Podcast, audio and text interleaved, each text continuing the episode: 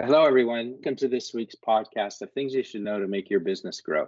Today, we're going to talk about market expansion, and we're going to particularly look at the Asia Pacific region, or what many people call APAC. And I'm joined by two of my colleagues, uh, Oka Athali, who looks after our business in India. Oka, would you like to say hello, please? Hello, everyone. Uh, hi, Mark. Thank you for having me, and I look forward to being part of this podcast. Great. Uh, wonderful to have you here today, Oka. And we're also joined by Siwan Ren, who's our Chief Operating Officer for Gig CMO and is also CEO of Gig CMO China. Siwan, welcome to today's podcast. Thank you, Mark. Hi, Oka. Hi, everyone.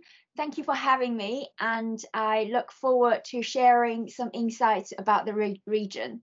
Excellent. Great to have you both here. And it, this conversation is really important because we are a strategic partner of a firm called Go to Market Global that's based in the UK and helps UK firms uh, basically enter new markets around the world. And we have been uh, participating with them in sessions meeting UK firms who are looking at APAC. So we have a number of learnings from our engagements, our roundtables that we run with them. And we'd like to share with you, our listeners, some of the some of the highlights. So let's talk about the Asia Pacific region. When people think about it, they say, oh, Asia Pacific, and it's kind of like saying Europe or North America. It doesn't really mean a lot until you dive down because these are huge regions and people know India and China, huge countries, you know, over a billion half of, of, of people in each. Uh, but what they forget is once you take those two countries out of the region, there's another billion and a half people in the rest of the Asia Pacific region. And it's very diverse, very Western, like Australia and New Zealand. And of course, then completely different cultures for many people uh, throughout the Asia Pacific region. So it has its own challenges in every single country. So you it's very difficult to have a strategy for the Asia Pacific region. You need to think which country are you going into first? So, one of the key challenges for any business is if they're going to go into a new market, which market should they go to? Now, you might be one of those lucky businesses, all of a sudden you got orders from overseas, and you think that makes your life easier because an order's fallen into your lap, and you think, oh, maybe I should look more there. But from a best practice approach, what do you think, Oka? What's the where should you really start in terms of when you're thinking of the Asia Pacific region? What's the first thing you should be doing? Well, see, the first thing is really start with a situational analysis, meaning do a thorough understanding of the context of your new marketplace. And when we say thorough, mm-hmm. It includes understanding the political, economic, social, technological environment and the legal framework, uh, because it would be a mistake to assume uh, that the current environment and frameworks from your country are the same as your target country. Uh, and therefore, yes, that's, uh, a, that's a great point, Oka, because yeah. a lot of the times we all work with these frameworks, and many of us who went to business school and through life, you know, have these frameworks, people forget to apply them, don't they? Because doing Absolutely. something like this will give you these these real insights and let you know if there's any landmines or issues along the way. Correct? Absolutely right, Mark. You know, for example, you know, providers of internet services or providers of uh, pharmaceutical services or health tech services should not automatically assume uh, that they do not face regulatory hurdles in the in their target market. So that's really one. Uh, the second analysis is really about understanding the total addressable market. Uh, because linking back to what you said, Mark, one is really the population of a particular country, and this, which could be very different from your addressable market, which is really uh, dependent on what you offer. Yeah. Yes, that that's true. You know, you have countries like Indonesia yeah. who has you know very underdeveloped and then extremely developed uh, parts of the country absolutely and the same is true with vietnam and therefore uh, one needs to treat these very differently. Yeah, what, what do you what would you say, Siyuan? I, I think uh, what you both said were uh, uh, absolutely right. And first of all, uh, if you look at the uh, APAC region, although uh, it's one region, it's uh, formed of many different countries. Each country and each uh, uh, region in within the big region has their own political, social, economical landscape and and not like Europe, uh, where uh, especially in the European Union, um, the it's a common market uh, within uh, APAC. Uh, each uh, the the culture, the the uh, mindset, the uh, regulations, the political uh, uh, climate, they're all very different.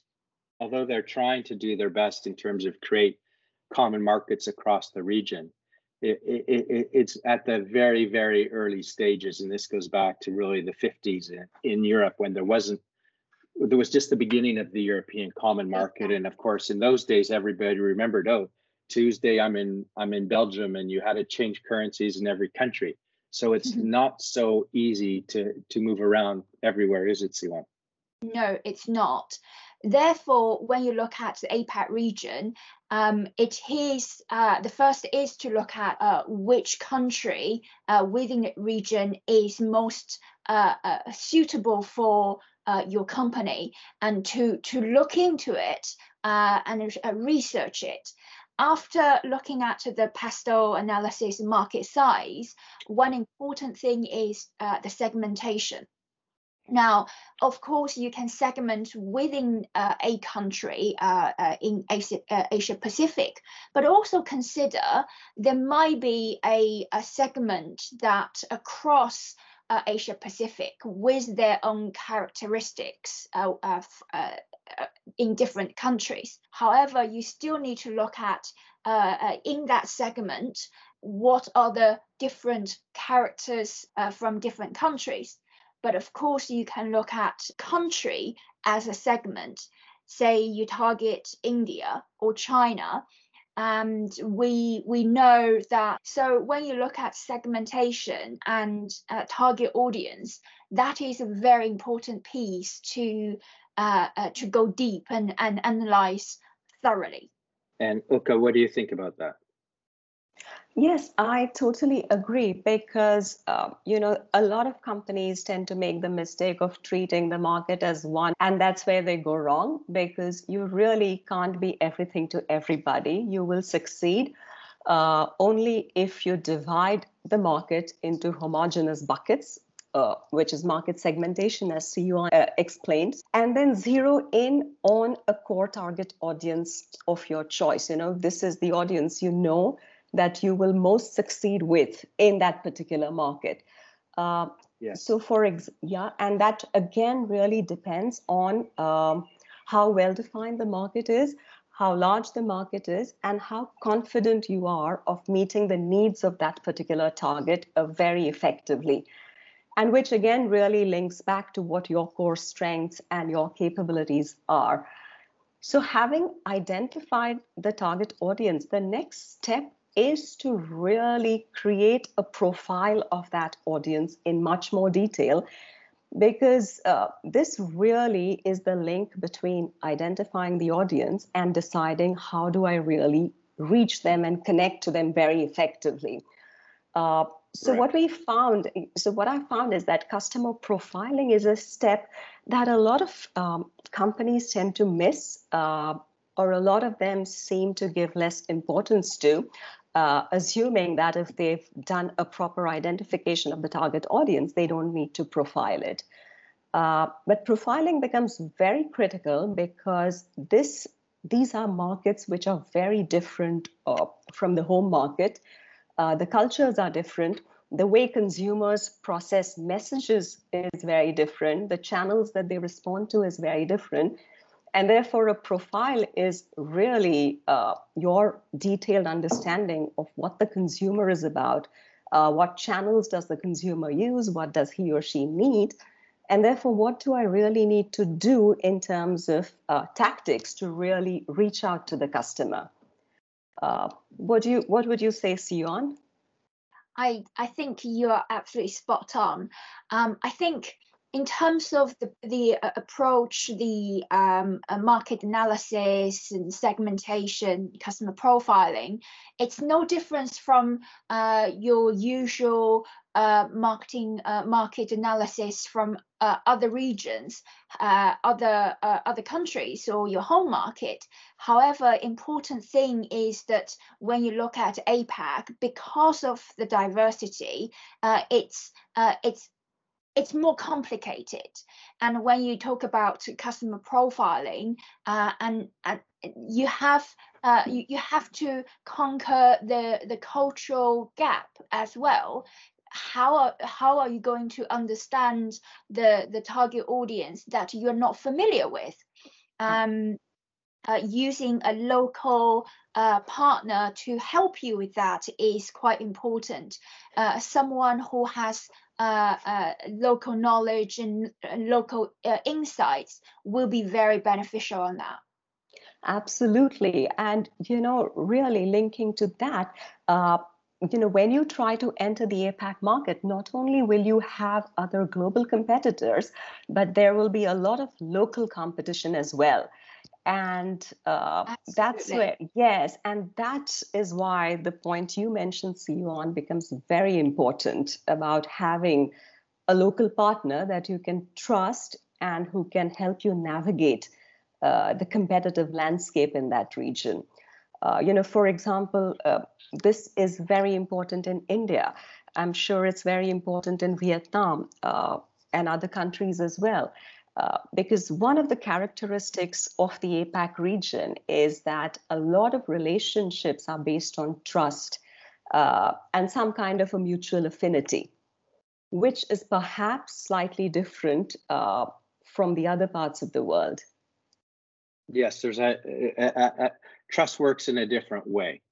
Uh, I, I, in different countries and cultures around the world. I think one of the really interesting things from ev- everything you've talked about in terms of looking at those opportunities, I think you really have to come back and and look at your own fundamentals. If you don't know who you are, it's going to be very difficult to succeed globally. So it's about understanding their business model and value proposition and how that may need to change for these new markets? I, I, I noticed that um, a lot of uh, uh, companies they have a good business model in the home market. They're doing really well, and when they um, when they plan to go to APAC uh, region, they thought uh, about the tactical side uh, or uh, what is a social media strategy, for example.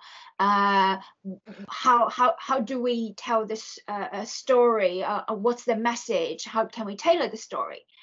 And I, I, noticed with, after our discussion with them, um, they realized that they probably have to review their business model and a value proposition because um, yes, the core business will not change, um, but people in diff- uh, in those regions will perceive uh, your brand, your business, your product, and the services differently.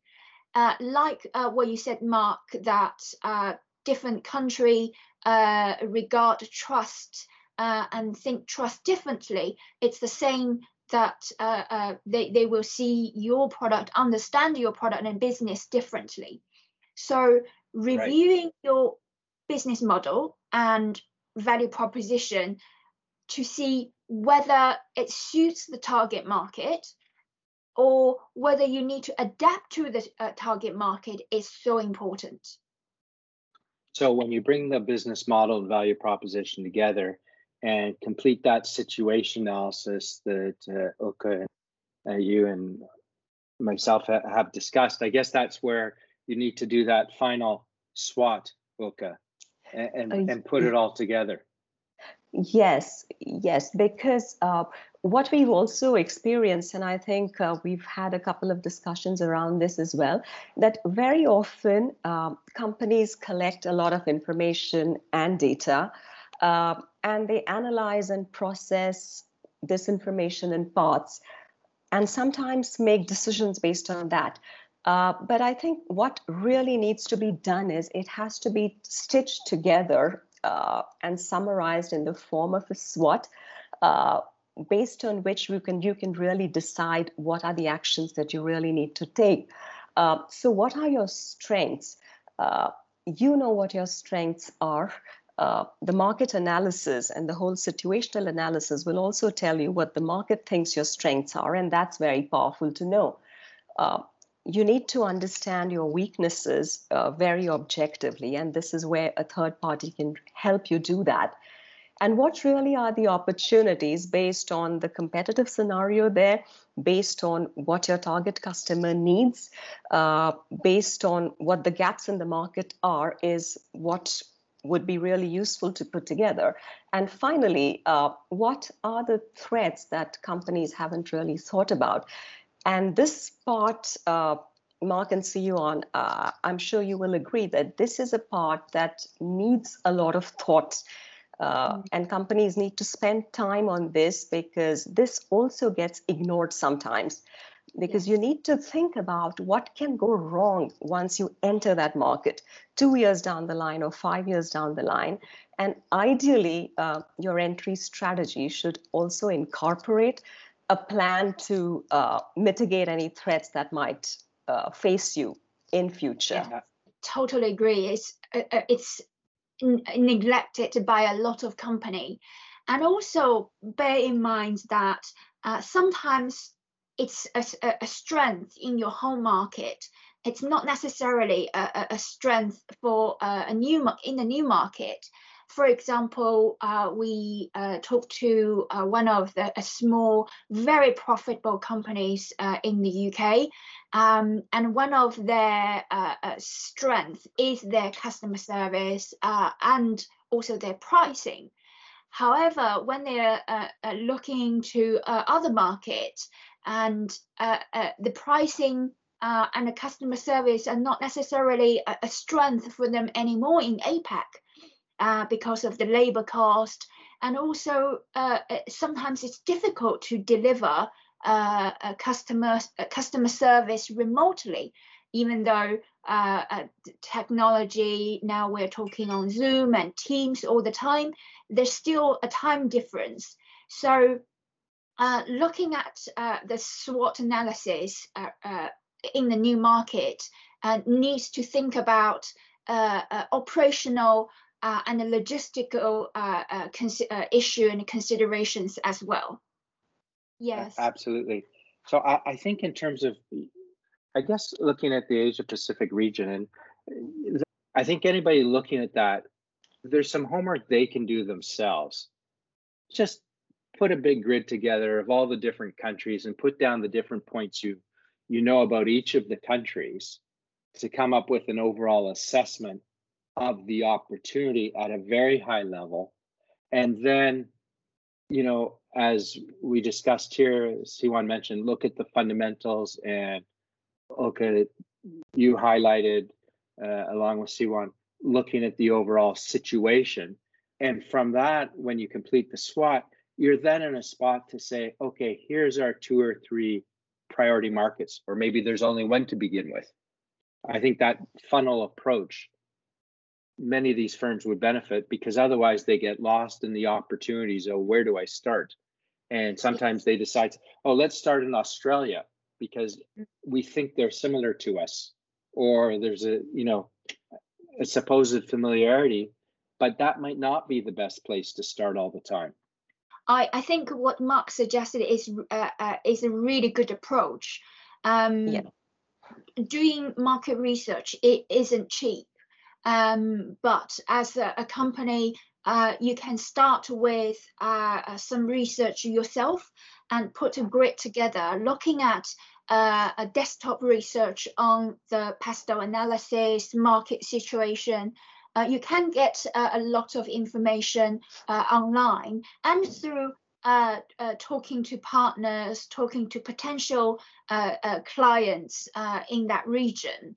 And then perform a, a, SWOT analysis and identify which one or which few uh, are the priorities to consider, even priorities to consider to do market research. Correct. So I think, you know, and one of the things we're talking about, yes, companies should do their own desk research to get going, to look at it. And that's where they can work with uh, companies like ourselves after they've got an initial focus on, on the region to work with ourselves to help uh, take their analysis to a high level, stress test it, get our outside perspective and our local perspective that we bring to the organizations. And I think the other exciting thing with, with the UK at the moment is we all know the UK is focused on new markets. Yeah. They have to find new markets to grow. And there's a huge focus from the government on APAC in particular. And there's a number of programs being run by uh, the DIT in terms of matching funds up to £9,000 to do market research or consultancy or other issues like that. So th- there's help available there's help available in the organization. Uh, people have a, some understandings already. They can do desk research. They engage people like ourselves. They can get some funding from the government. And it's not a lot of money, as, as you mentioned. You can't really go to a new market on the cheap, but you can certainly do it in a low cost manner. And we look forward to continuing this conversation. So thank you both, Siwan and Oka, uh, for joining me today for this podcast on market expansion and how to start looking at the APAC region. And I'd like to invite you both back in future and we can get in detail about once you know your route to market, what do you do with your marketing mix and how can you really make that work in some of the different countries that uh, SMEs and businesses, in fact, of all sizes are looking at. So uh, thank you, Oka. It's been a pleasure having you here today. Thank you, Mark. Thanks, Siwan. It was lovely talking to the two of you. Okay, thank you. And Siwan, it's been a, a pleasure having you on our podcast as well today. Thank you very much for having me, and it's a pleasure talking to you both. Great. So I'd like to thank all the listeners of the podcast for tuning in again to Things You Know to help your business grow. And we're now also on Apple Podcasts.